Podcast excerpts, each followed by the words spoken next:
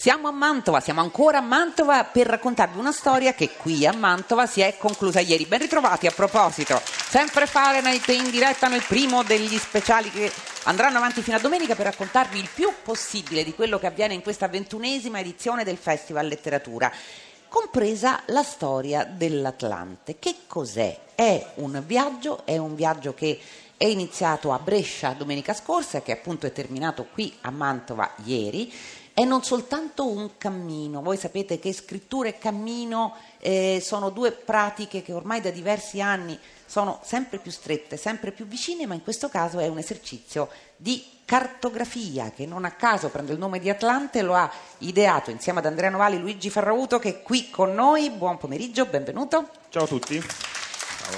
Che lavora appunto con Andrea Novali sulle mappe e sulla segnaletica e abbiamo anche un partecipante qui accanto alla mia destra che è Massimo Ubertone, viene da Rovigo e ha percorso tutto il cammino Buongiorno. da Brescia a Mantova.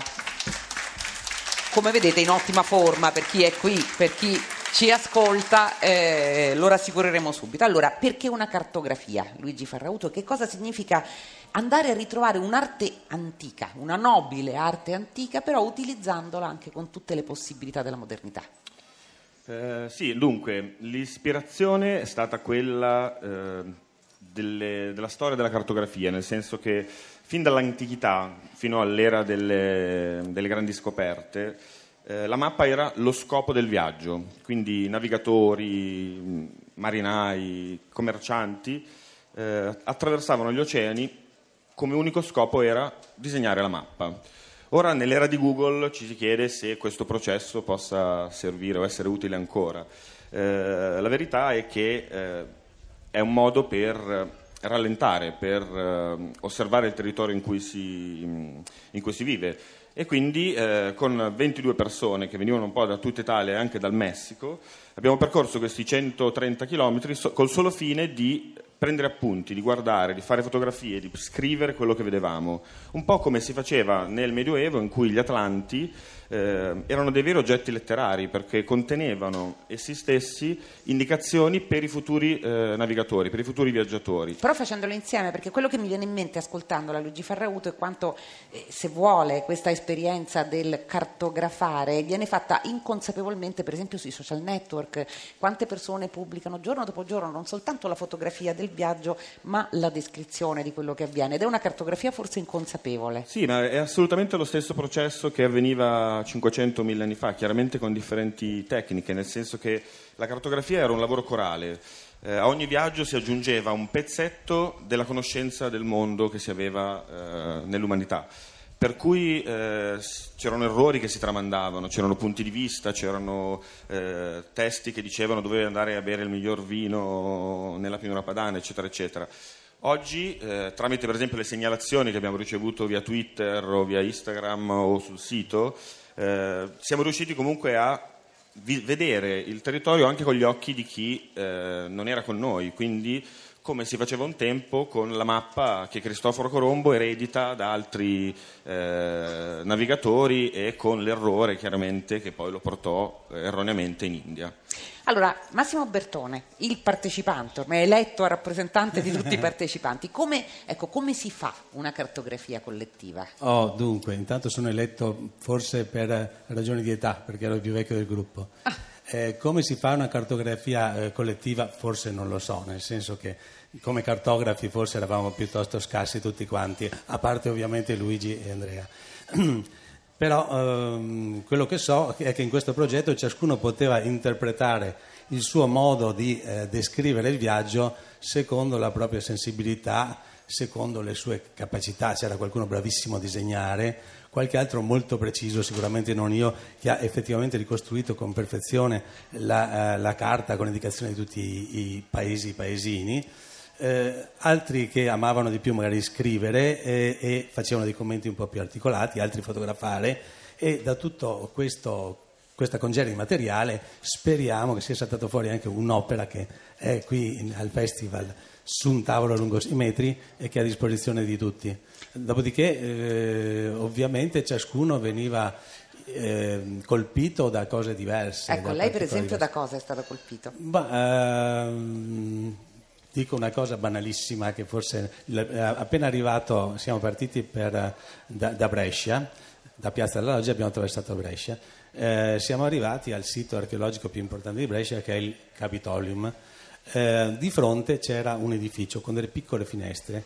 Una signora che era con noi lavora al FAI, dice ma quella lì è proprio la sede del, del, del FAI di Brescia e pensa che bello lì da lì eh, chi fa la pipì, perché il gabinetto quello lì, può vedere intanto tutta la storia di Roma. E quello, tra l'altro, il monumento del Capitolio è dedicato a Vespasiano, quindi un qualche riferimento c'è. c'è. Riferimento, sì.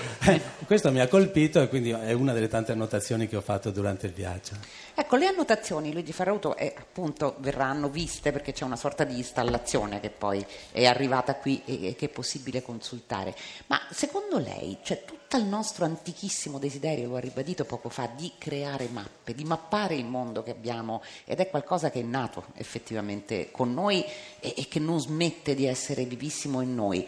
Come mai sta tornando soprattutto lo accennavamo in apertura, a diretto contatto con chi scrive. Ci sono scrittori che camminano, eh, penso ovviamente a Paolo Rumiz, a Moresco, a Franco Arminio, che è qui a Mantova, che sarà tra l'altro i nostri ospiti, che raccontano l'esperienza del camminare, che in un certo senso è una forma di cartografia.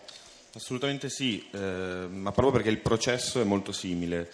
Dopotutto cartografia e scrittura sono due mondi molto vicini, sì. nel senso che c'è un autore americano, Peter Turchi, che addirittura dice che proget- disegnare una mappa è lo stesso, lo stesso processo della scrittura, proprio perché occorre scegliere chi sono i, i, i, protagonisti, quindi l'oggetto della mappa, occorre scegliere qual è l'obiettivo, quindi eh, il fine della, della, mappa, proprio come in un libro, se è un saggio, se è un romanzo, se è una biografia, occorre mm, decidere il finale, occorre mettere una morale, quindi il processo, è, logicamente eh, la, la, mappa è considerata una scrittura non lineare, però è comprensibile la, mm, l'analogia tra chi scrive e il viaggio, proprio perché come processo si assomiglia molto. E voi rifarete esperienze di questo tipo? Quante ne fate? Perché questa era un'iniziativa speciale, questo Atlante appunto fatto per il Festival Letteratura, e però mi pare di capire che lei e Andrea Novali non, ovviamente non solo non siete nuovi eh, a questa pratica, ma tornerete a farne altre. Ma allora, qui al Festival Molto probabilmente sì, nel senso questo è stato un, un, esperimento che in realtà è andato molto molto bene, quindi ci si augura di, di ripeterlo. Eh, noi in generale, io per lavoro disegno mappe, ma mi occupo in generale a 360 del territorio, quindi anche di scrittura, eh, scrittura di guide, eccetera, eccetera. Quindi questo è soltanto una delle, cioè una delle tante tanto interessanti cose che si possono fare attorno Quella alle disegna mappe. mappe, tutti i tipi di mappe? Che mappe disegna? Mappe de- dei luoghi pubblici, dei parchi, degli aeroporti, mappe delle città. Mappe letterarie, perché mi viene in mente, per esempio, in tutti i libri, tutti gli appassionati di letteratura fantastica sanno benissimo che ogni libro di letteratura fantastica ha una mappa. E quindi mi viene, sono mondi anche che le è capitato di frequentare? Sicuramente, nel senso, chi, il cartografo ora ovviamente non è più il navigatore che andava, che attraversava l'Oceano Atlantico eh, ma purtroppo, è, cioè, purtroppo eh, meno romanticamente è proprio l'ingegnere che raccoglie i dati col GPS. A metà strada in realtà il designer può contattare entrambi i mondi, quindi in realtà sì, si può disegnare qualunque tipo di, si può mappare qualunque tipo di conoscenza. La tappa che l'ha più colpita in questo percorso da Brescia a Mantova? Ma credo l'arrivo perché è stato quello più interiore, più intimo per me, quello in cui ho riflettuto di più, insomma, se il viaggio deve essere anche un viaggio interiore, lo è stato molto lì. Se uno volesse andare a vedere l'installazione, appunto, di cui parlava anche Massimo Bertone, dove va? In piazza Sordello c'è un tavolo di 6 metri per un metro e mezzo con tutte le elaborazioni visive, mappe, resoconti scritti e fantasticherie dei partecipanti. E allora andate, grazie, grazie a Luigi Farraguto, grazie, a, grazie a Massimo Bertone, i nostri viaggiatori cartografi.